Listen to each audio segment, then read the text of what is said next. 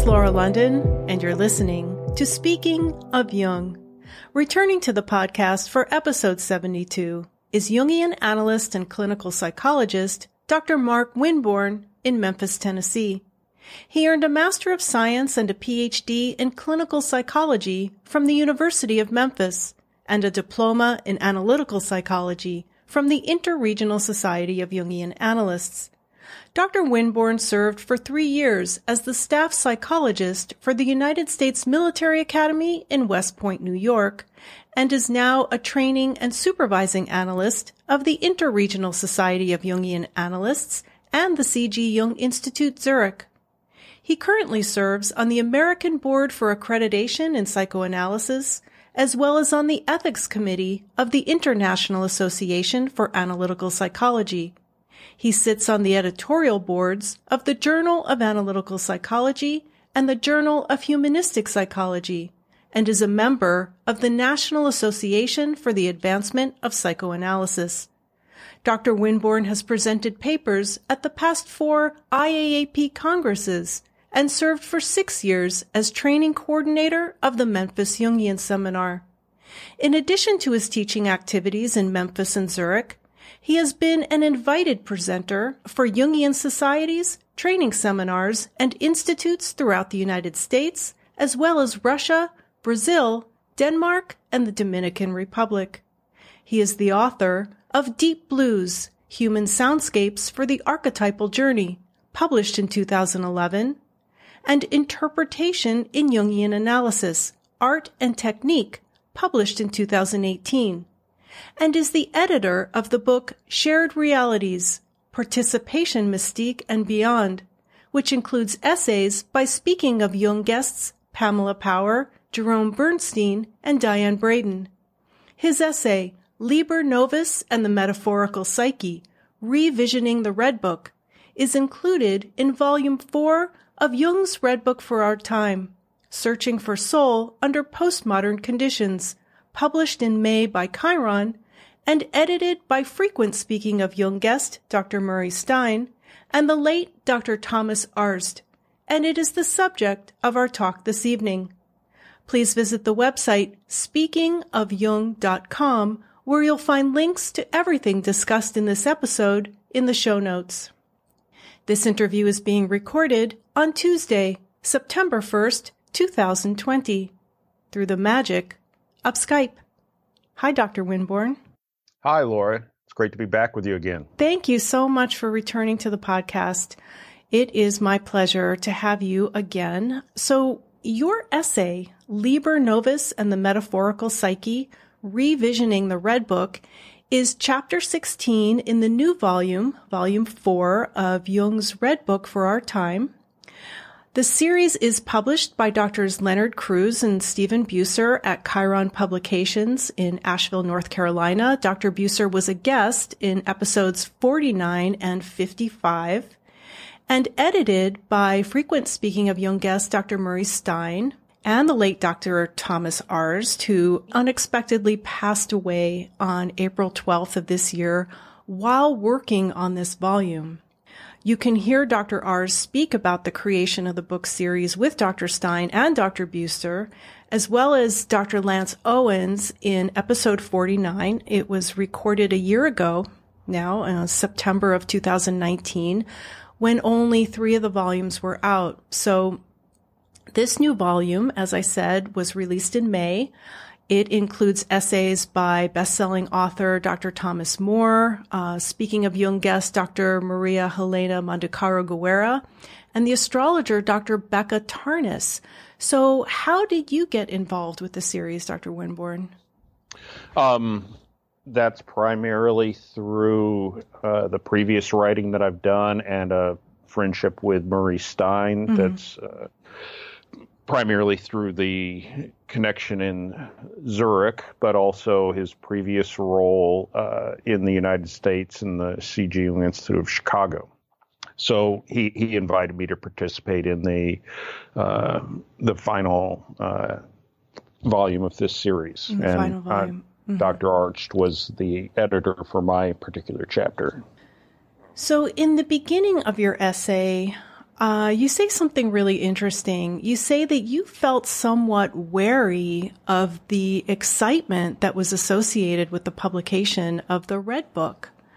Well, I my personal feeling is that uh, if there's too much idealization of the founding, uh, the founders of a particular uh, field of study, that that kind of obscures our objectivity about the, the field itself. And so there's quite a bit of idealization, I think, of Jung.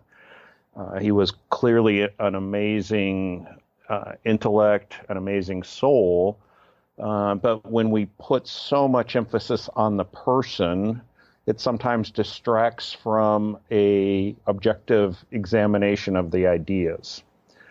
And there was that characteristic in the psychoanalytic field around Freud for a long time as well but they've kind of moved through their idealization of Freud, and he's seen certainly as a, a luminary in the field of psychoanalysis and the founding father of psychoanalysis. But everything he wrote and said isn't held with quite the same degree of um, awe and reverence that it once was. And so, in, in fact, just in the way the self references that you hear within psychoanalysis nobody really refers to themselves as a Freudian anymore. Mm-hmm. They they say I'm uh, a relational psychoanalyst, or they say I'm a Kleinian analyst, or they say I'm an object relations theorist, or they have some other name to more closely identify what they do and how they practice. Not so much to distance from Freud, but to acknowledge that the field has developed and I think we we're not quite as far along in the Jungian world about creating some of that distance. So that's that was my concern when the Red Book came into public view and public availability that it would kind of contribute to a deepening of that idealization rather than um, a kind of a, a little bit more distance from Jung the person. So, for some of the listeners that might not be familiar with the Red Book, would you briefly tell us what it is? Um, basically, after Jung split with Freud in 1913, he kind of went into a pretty serious introverted depression. At times, feeling like he was losing his grip on reality. During this time, uh, he kept a, a, a, extensive series of notebooks for about three years, called what what he termed these were all bound in black leather, and he called them the black books. Down the road, um, what he did from 19 so that was 1913 through 1916 and then he stopped writing in the black books. And from about 1915 to 1930, he began to work at extracting the, the sections of the book, the black books, his notebooks, that he felt were the most significant, the most relevant to his personal journey. But he also started adding commentary and um, additional material to the material that he extracted from the black books. So the red book is essentially a compilation, or you could say an abridgment of the black books. And so there, there's sections that are directly out of the black book, but then there's other sections that have been elaborated on and commentated on by Jung himself. And now, actually, the black books, the notebooks, the original notebooks themselves are being uh, published that are going to be released in October of this year, I believe.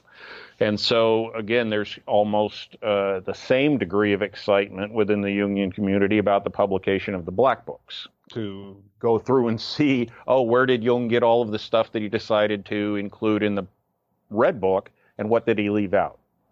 So the red book is this it, it, was a mystery. It was shrouded in mystery. Not a lot of people had seen it. It was locked in a bank vault for many years and it was released in 2009 and it is still selling today and it mm-hmm. is very large. It is quite expensive and it, I find it quite difficult to read and understand. Um, but I've, I often get asked by listeners about it and they don't ask me if they should read it. They tell me they want to read it. And for, mm-hmm. for people who are new to Jung, I kind of cringe because I wouldn't jump into the red book right away. Would you agree?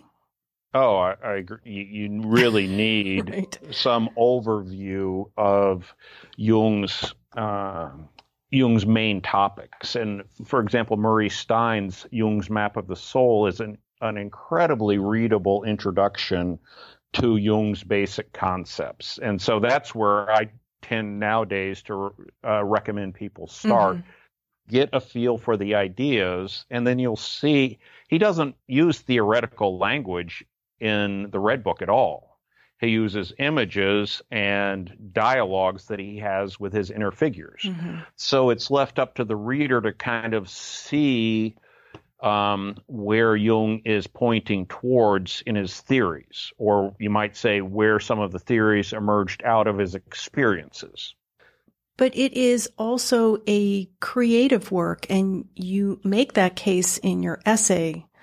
So, what is the main theme of this essay that you contributed to this volume of Jung's Red Book for Our Time? You, you suggest a revisioning of Jung's Red Book. What did you mean by that?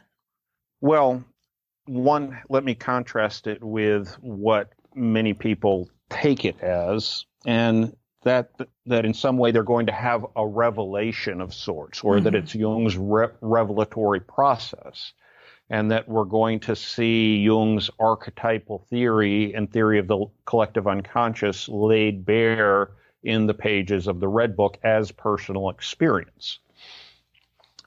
Now, what I think it is, is an example of a deep personal journey that may not have a generalizability to other people. Mm-hmm. And so immediately after the Red Book came out, there were all of these workshops, and I think some of them are still going on about make your own Red Book. Right. And to me, that's the imitation of Jung. It's not real individuation. We should be on an inner journey, but that inner journey should be shaped by who we are, what our experiences have been, where we're, where psyche, where self is leading us. And so I put it on the same level as William Blake's Marriage of Heaven and Hell and Songs of Innocence and Experience, or Goethe's Faust, or T.S. Eliot's Wasteland, or John Coltrane's A Love Supreme, or the Rothko Chapel created by Mark uh, Rothko, or Michelangelo's Adornment of the Sistine Chapel. Any of any number I could name off any number more that I think are just as relevant as an example of creative and personal interior journey. You quote Sonu Shamdasani explaining what is really going on here about how eh, Jung sort of modeled it after the Red Book, after the Bible, and Faust and Nietzsche's yeah, Zarathustra. What, right, what you just mentioned. And so it is, it's sort of up there as this great work. But what is it not? What is it that, so it is that, but what is it not?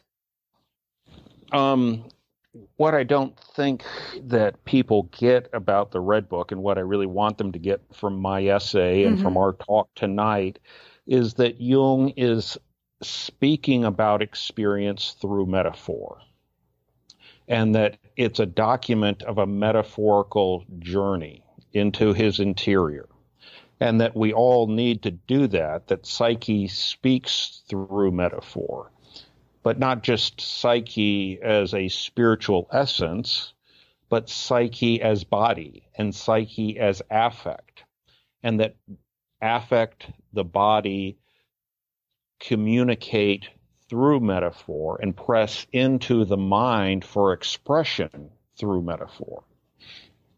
So let me let, let me pause and just give a definition yes. of metaphor mm-hmm. so that we're all on the same page. This initial definition is from Merriam-Webster. Metaphor is defined as a figure of speech in which a word or phrase literally denoting one kind of object or idea is used in place of another to suggest a likeness or analogy between them. It derives from the Greek words for transfer or transference, which means to change by carrying as with the experience of the analytic transform, transference, the transformative potential of metaphor depends on the similarities and differences between its components. It uses one conceptual or imaginal domain to map or articulate the experience of a different conceptual or imaginal domain. Therefore, it transfers meaning between domains of experience. Okay. And by domains, I mean conscious to unconscious, cognitive to somatic or body, body to affect, past to present, or present to future, linking these realms in ways not previously seen. Now, to give a very simple example of a metaphor that we're, we've probably all heard, the ship's prow plows the sea. Now, what that does is it takes the image of the prow of a ship going through the water and the similarities to the the blade of a plow moving through the earth. So it links, it takes, it borrows from the image of the plow going through the earth and transfers it to the image of the ship through the water. That's a metaphor. So it allows, as I said, the use of one domain to map or describe another domain. And all great poetry relies intensively on metaphor, mm-hmm. as well as, in most cases, many songs, like think of Led Zeppelin's Stairway to Heaven. Well, what are they meaning by the Stairway to Heaven? So there's all sorts of different directions that, that could go or a poet that I enjoy a great deal, Antonio Machado, has a poem in which he refers to sitting on the rim of vast silence. Now, it, it, it, requires the listener or the reader of the poem to think about now, how does silence have a rim and how can one sit on it? Mm-hmm. And yet, intuitively, the sentence still makes sense, even though on another level, it's nonsensical. So, you are bringing in the topic of metaphor to Jung's Red Book because you would like it to be, or you're suggesting that it be seen metaphorically. Right, rather than archetypally, mm-hmm. which is how it mm. tends to get interpreted. Mm-hmm that Jung is having archetypal experiences right. and recording them. And it may well be that he is, but the, what I think the overarching power of it is that he's speaking in metaphor. Is no one else seeing it that way? Is this something? No, that... I'm not. I'm not the 1st mm-hmm. but the tendency is not to see it this way. Mm-hmm. There was a woman, a Jungian analyst named Ellen Siegelman, and she wrote a wonderful book called Metaphor in Psychotherapy back in the 80s that's hardly gotten any attention at all or very little attention. And but the thing is, is I think it um, distracts us from the power of an experience by thinking about it only as archetype. Is this archetypal or not? And where does this archetype come from? And to say that all archetypes speak powerfully because of metaphor shifts the emphasis to the qualities of metaphor and away from archetype. Mm-hmm. So whether it's fairy tales, alchemy, whether it's religious motifs, or whether it's myths or religions, all of these things that Jungians talk about as archetypal material, all of these things have power because they're metaphors. They communicate metaphorically about certain universal experiences. But it may not be the universality of it all that's powerful. It may be And what I'm proposing is that it's the metaphor itself that has the power. If I could just read a passage from Jung that I think supports this position completely. Mm-hmm. He says, This is from Archetypes in the Collective Unconscious. The centrality of metaphor for analytical psychology is clearly stated by Jung. Here's the beginning of the quote. An archetypal content expresses itself in metaphors. If such a content should speak of the sun and identify it with the lion, the king, the hoard of gold guarded by the dragon, or the power that makes for the life and health of man, it is neither the one thing nor the other, but the unknown third thing that finds more or less adequate expression in all these similes yet to the perpetual vexation of the intellect remains unknown and not to be fitted into a formula. Not for a moment dare we succumb to the illusion that an archetype can be finally explained and disposed of. Even the best attempts at explanation are only more or less successful translations into another metaphorical language. Mm. Mm-hmm. I remember in school, learning about metaphors and similes. And mm-hmm. a simile is like something and a metaphor is something. And I never hear anybody talk about similes anymore. Right. Or analogies, which are in, in the same related type of uh, linguistic um, process. Mm-hmm. And Jung, you can see, doesn't make a distinction between simile and metaphor yeah. in his little passage there either. And then there's the uh, uh, another related uh, linguistic phrase, which is metonymy, which is the uh, kind of the opposite of metaphor, where similarities and differences are used to uh, reveal something about another domain by referring to a previous domain. A metonymy is something that we see happen, for example, in trauma where something of one person is attributed to an entire group. So mm-hmm. rather than opening up, it collapses. So when we say something like the suits, and we're referring to bankers, lawyers, and people in finance, mm-hmm. we're making a class assumption that actually collapses all of the individuals into one group or when we say heavy is the brow that wears a crown, we're making a statement about what it's like to be a monarch without any of the individual experiences of individual monarchs.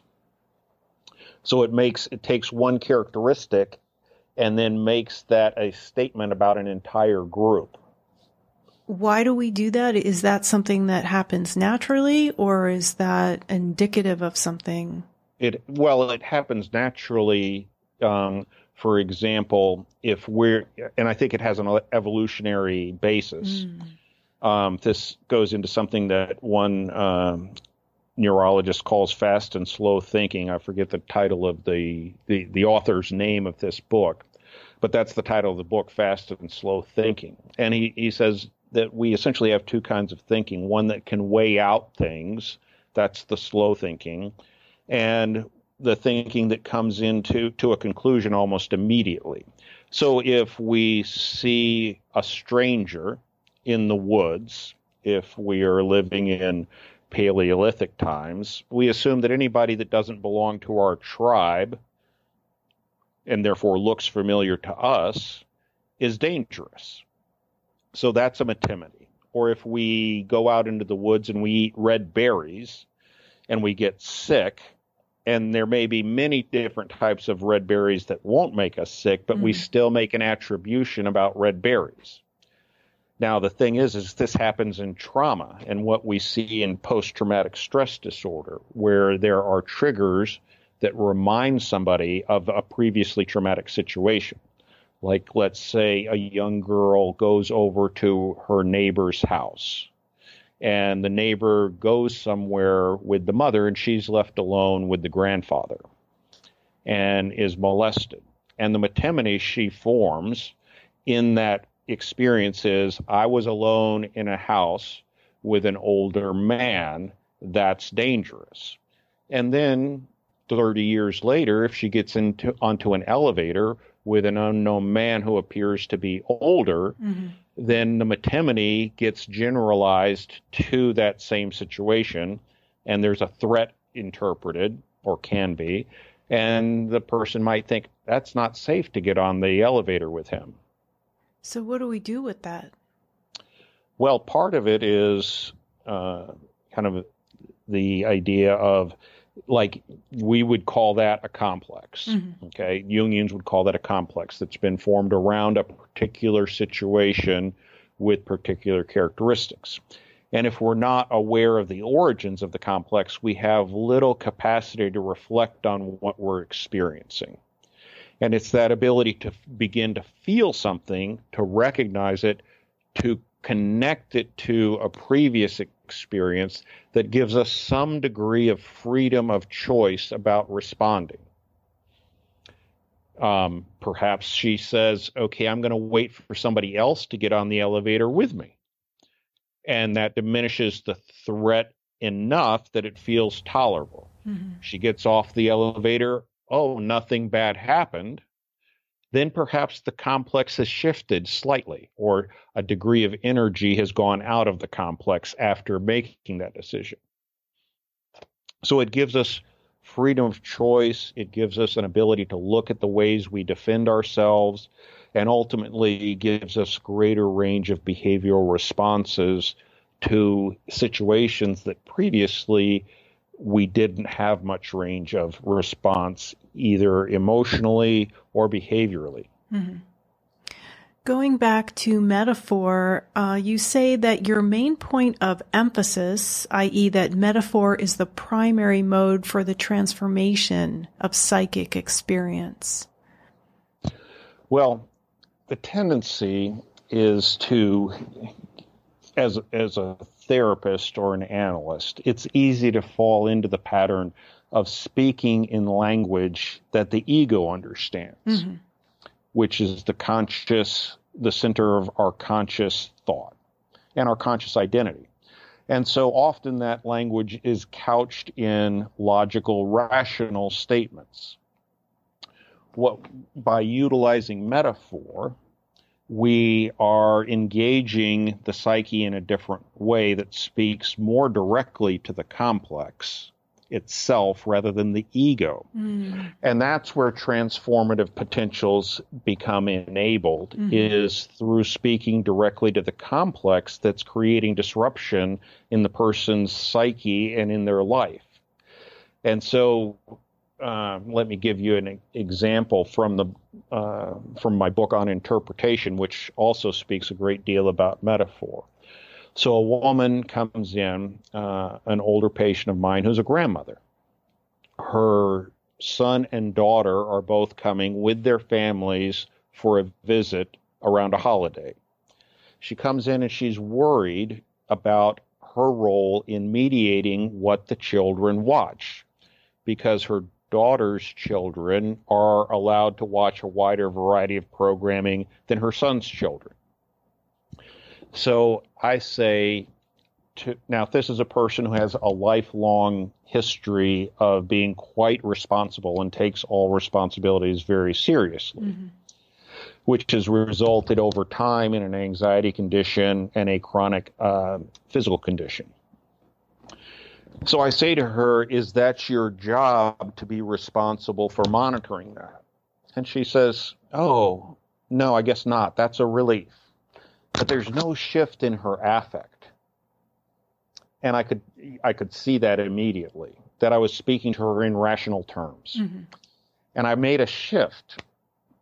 And I thought of in in my thoughts as she's speaking, I'm thinking about a movie by M. Night, M. Night Shyamalan called The Village.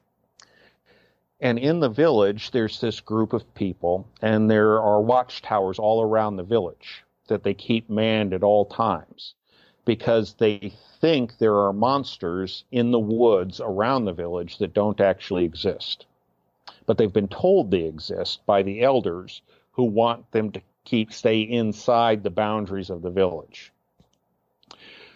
So with that in mind, I don't tell her about the movie. what I do is I say, perhaps it's time for you to come out of the watchtower. Mm. And she immediately breaks into sobbing tears mm-hmm. and says in a deep guttural voice, I want to. Mm-hmm. So I spoke to her about the same material in a metaphor, and that's what unlocked it. Now, to expand it a little bit um, into the philosophy of a woman named Susan Langer, who's a philosopher who develops philosophies about the symbolic capacities of human thought. And she makes the argument, backed up with neuroscience, that largely symbolic thought, of which metaphor is a part, largely derives from affective experience, meaning emotions that are generated out of our bodily experience. And then I also want to mention the, the philosophical and cognitive science work of George Lakoff and Mark Johnson, who wrote a seminal book called Metaphors We Live By. And they make the argument that metaphor is ubiquitous, that we're using metaphor even when we don't realize we're using metaphor, because we have somatic bodily impressions that press on us for expression. And the way they become expressed is through metaphor. So sometimes that's a geographic metaphor. I'm, for example, I'm up today is actually using a geographic metaphor of our relationship to our body. We're above our body. Or I'm down today, which is also in relationship to our body. Or, for example, I'm going to blow my top, or my back is against the wall, mm-hmm. or my head's in a vice. These are, you can hear that these are commonly used bodily metaphors, but people don't aren't consciously thinking about oh, what would be a good metaphor right. to express this? It's because they naturally generate from the way we process mm-hmm. experience. Mm-hmm. So, what is the difference then between a metaphor and a symbol? So, are, if we're thinking metaphorically or are we thinking symbolically? What's the difference there? Well, I would say all symbols are metaphors. Okay. okay. Now, symbols, the way Jung thinks about it, first um, are generated by holding the tension of the opposites good and bad, dark and light, soft and hard, uh, should I stay or should I go? These are all opposites. And if we have an attitude that can hold both possibilities together rather than splitting them into opposites, like, oh, you're bad. I don't want to be around you. That's not holding the tension of the opposites. Holding the, temp- t- the tension of the opposites is by saying, oh, this person has qualities I like, but also qualities I don't like. Mm-hmm. Now that's a holding of the tension of the opposites, is to be able to consider both of those simultaneously. Mm. Out of that tension of the opposites, according to Jung, that increases the the libido going towards this area, activating the transcendent function, which he doesn't really define as he defines what it does, but he doesn't define what how this psychological process came into being but it's a psychological process. So transcendent function simply refers to out of these two positions comes a new position what he calls the third the transcendent third that in some way is a synthesis of the two previous good and bad. We might call good and bad in terms of relationships the capacity to tolerate ambivalence and then there's a synthesis that occurs and kind of a new image of the situation that emerges that kind of replaces the need for those two opposites. And there's a new position that emerges.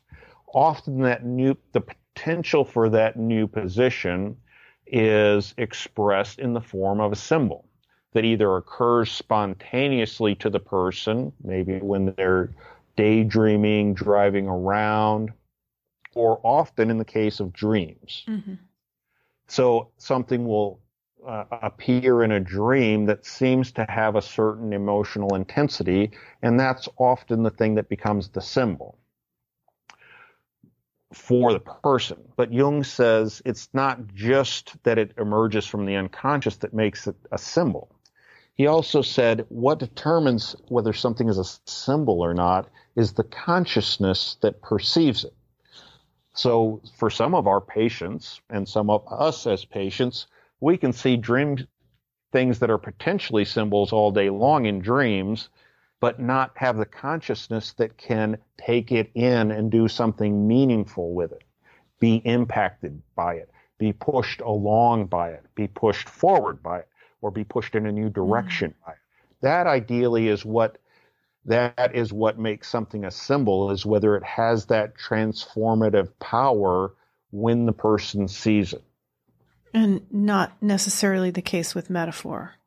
It's different. Right. We can use we can use metaphor all sorts of ways. Now, I think some of those unconscious processes are still going on to generate metaphor, or that bring certain metaphors to mind. Like I didn't plan out, oh, I'm going to tell this woman about M. Night Shyamalan and Watchtowers. That spontaneously occurred to me. Mm-hmm. Now, and it occurs as a metaphor, but it also became a symbol for her because she remembers it, holds on to it, and periodically refers back to it, like saying something like, yeah, I don't want to climb back into that watchtower again. I saw myself beginning to do that this week, and I really need to be keep that in check. So that is the definition, in a sense, of a symbol. Is it becomes something that she orients to, mm-hmm. and it's still at the same time a metaphor. Okay. Now, somebody else, let me give you uh, like an example of one from uh, another person who, um, let's see, let me, if I can think of one quickly off the top of my head. Oh, uh, a person who had a dream about her. Uh, uh, she was leaving a building, and before she could leave the building, a man in a dark suit stopped her, pointed to the wall, and said, You haven't followed all of the rules. You can't leave. Okay. So this is a dream she has. Now, I ask her for her associations to the dream, what she thinks of when she recounts the dream to me. And she said, Well, my father uh, wore dark suits. He worked for a particular in a particular industry that required him to have dark wool suits, and she had a strong affective connection to these dark suits and she said I loved putting my my face into his closet and smelling the smell of these suits. Mm. So not only does it have a visual impact, it has an affective and an olfactory response to it as well. So I know we're in the realm of the father complex, mm. right? But I don't say, "Oh, that's your father complex." right. What I do is I pick up that image and then I'm able to utilize it in her the course of her analysis. Like sometimes she would experience me in a negative transference and feel like I was being talking down to her or feel like I was being dismissive of her, one thing or another. Mm-hmm. Or she would talk about something similar with uh, a male colleague. And I would say simply say something like, oh, it feels as though the man in the dark suit is in the room with us again today. Mm. And then she can relate to that because it came out of her psyche. It's not some conceptual idea I gave her, mm-hmm. or it's not a metaphor I thought she needed. It's a metaphor that derived from her, emerged from her own psyche. You say that the emphasis on metaphor in analytic therapy is one aspect that distinguishes it from from other forms of therapy that analytical psychology in particular of the analytic therapies has the most highly refined relationship to metaphor. Right. So if you're trained as a psychoanalyst, you don't spend a great deal of time studying myths, fairy tales, religion, alchemical motifs. Okay, right. So they might study a little bit of that, like they're going to be somewhat familiar with the Oedipus complex or the Oedipus myth from the study of Freud's writings about the Oedipus complex. But they don't spend, I mean, we literally spend a large portion of our training studying, learning about these different symbolic systems the pro that so whether we whether we realize it or not, we're being trained to think metaphorically. Okay. That's the thing that I think gets left out of the training, and what I'm trying to bring into the training and into the general uh, knowledge in the literature is this is what we're doing is we're not getting trained in archetypal systems we're getting trained in learning to uh, communicate metaphorically yeah. and to recognize metaphorical patterns when they appear in dreams or ordinary communication when somebody isn't talking about dreams. Mm-hmm. In your essay, you say, listen below the surface communications of our patients for the metaphors hidden within their stories. And they also demonstrate why it is critical for the analytic therapist to frame interpretations in metaphorical language. And I wanted to ask you about movies and songs those things that we are so drawn to. Right. If somebody asks you, well, why? If you, you some people are embarrassed to name, you know, your, what are your top three favorite movies? Well, I don't want to tell anybody that I love, uh, I don't know, Sleepless in Seattle or something like that. So I have always been curious about what is going on? What's the connection that we're unaware of in our favorite movies and songs? Well, on some level, they speak to our uh, our our own life narrative in some way, but they pick up metaphor and in some way it's the metaphor itself. So even something like a title like Sleepless in Seattle. So right in the title, we're so everybody can relate to sleeplessness, right? It's not just a physical act of not being able to sleep. It mm-hmm. suggests or connotes something of one's mental state of mind that we're agitated, we're bothered, we're preoccupied, we're fixated on. So even this notion, this simple notion of sleepless in Seattle, it locates us in a particular place but it says something about the mental state or condition that we're going to find ourselves in. And of course, in that movie, it's about uh, the preoccupation with a love interest. Mm-hmm. And that's what's creating the sleeplessness. Mm-hmm. So, I, for me personally, I've broadened my net and I think well beyond myths, fairy tales, religion, and alchemy. And I find just as many useful therapeutic transformative metaphor in films that people are going to be actually in our current age much more familiar with Star Wars mm-hmm. than they are with an ancient Greek myth. Right. And I often find I have to spend less time explaining the film to help the person grasp the metaphor than if I explain Sisyphus pushing the stone up the hill. Mm-hmm. And they may or may not be familiar with it. And they may or may not have a strong emotional connection to it.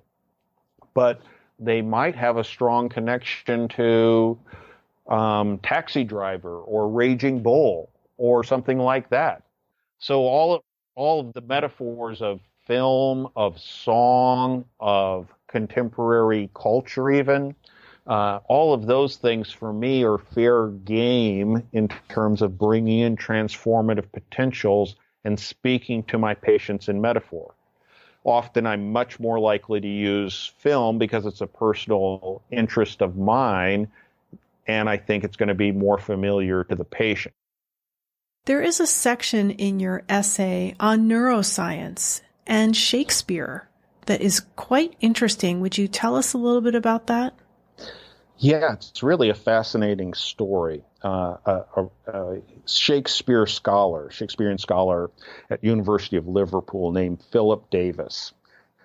He, he understands it from a scholar's standpoint why Shakespeare's uh, poems and plays have been so powerful mm-hmm. and remain so powerful 400 years after their publication. But he wanted to know is there a deeper reason other than just their creative uh, uniqueness? And so he went to the neuroscience department and said, Could you help me with a study? And they designed this study in which they would have subjects volunteers read passages from Shakespeare as well as reading passages from ordinary prose, like the sort of uh, factual stuff you would see in a newspaper article or mm-hmm. a magazine. And then they they hook them up to an electroencephalogram to measure their brainwave activity, and also put them inside a functional magnet, magnetic resonance imaging machine, an fMRI mm-hmm. which measures the actual activity of the brain while it's happening. And so, in the uh, when the subjects are reading ordinary prose, only one hemisphere, the logical side of the brain, the one that processes more uh, the syntax and linguistic understanding of language, gets activated. And it activates in the frontal cortex, where we do most of our problem solving, what's called executive functioning, all of our task oriented stuff. But we're not very emotional when that part of our brain is active. We're very logical. Then, when they look at the image of what's happening in the brain when the person begins to read Shakespeare, what happens is the brain becomes activated on both hemispheres, which is what you see in the most creative activity of people's uh, brain activity, is when both the right side and the left side are activated simultaneously. And the center of that activity moves down into the midbrain. Uh, where our emotional processing takes place and moves out of the frontal cortex, where our more logical analysis is taking place. The way Philip Davis describes it is metaphor, which is part of what is embedded in Shakespeare's language, makes our brain light up like a Christmas tree. Mm-hmm. Metaphor is like rocket fuel for the brain. Now, brain is not synonymous with psyche. But if you don't have a brain, you don't have psyche. It's the physiological correlate of psyche.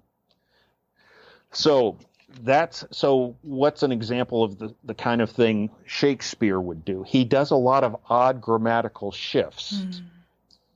Like making an adjective into a verb, mm-hmm. thick my blood from Winter's Tale or a father and a gracious aged man, him have you madded from King Lear. So he takes mad, which is an adjective, and makes it into a verb. Uh, or a pronoun is made in uh, in that one uh, pronoun is made into a noun. Uh, here's one where the noun is made into a verb. Uh, he chided as I fathered from King Lear. So he's taking these things that, on a strict linguistic sense, don't make sense, mm-hmm. and yet the psyche that takes them in and sees the metaphor and responds with curiosity, lighting up in a very different way than it does to ordinary prose. Now, they did similar research, a different group did similar research on sensory metaphor, doing, using essentially the same um, experimental process. And so we have particular areas of our brain called the somatosensory cortex, which process texture and touch. So a brief example of that is I had a bad day and I had a rough day. Linguistically, they they mean somewhat in the same. They have somewhat the same meaning, mm-hmm. right? Right. But when we say I had a rough day, our somatosensory cortex lights up just at the word rough, which forms a textural metaphor. So it's using texture to connote a particular mood or psychological state.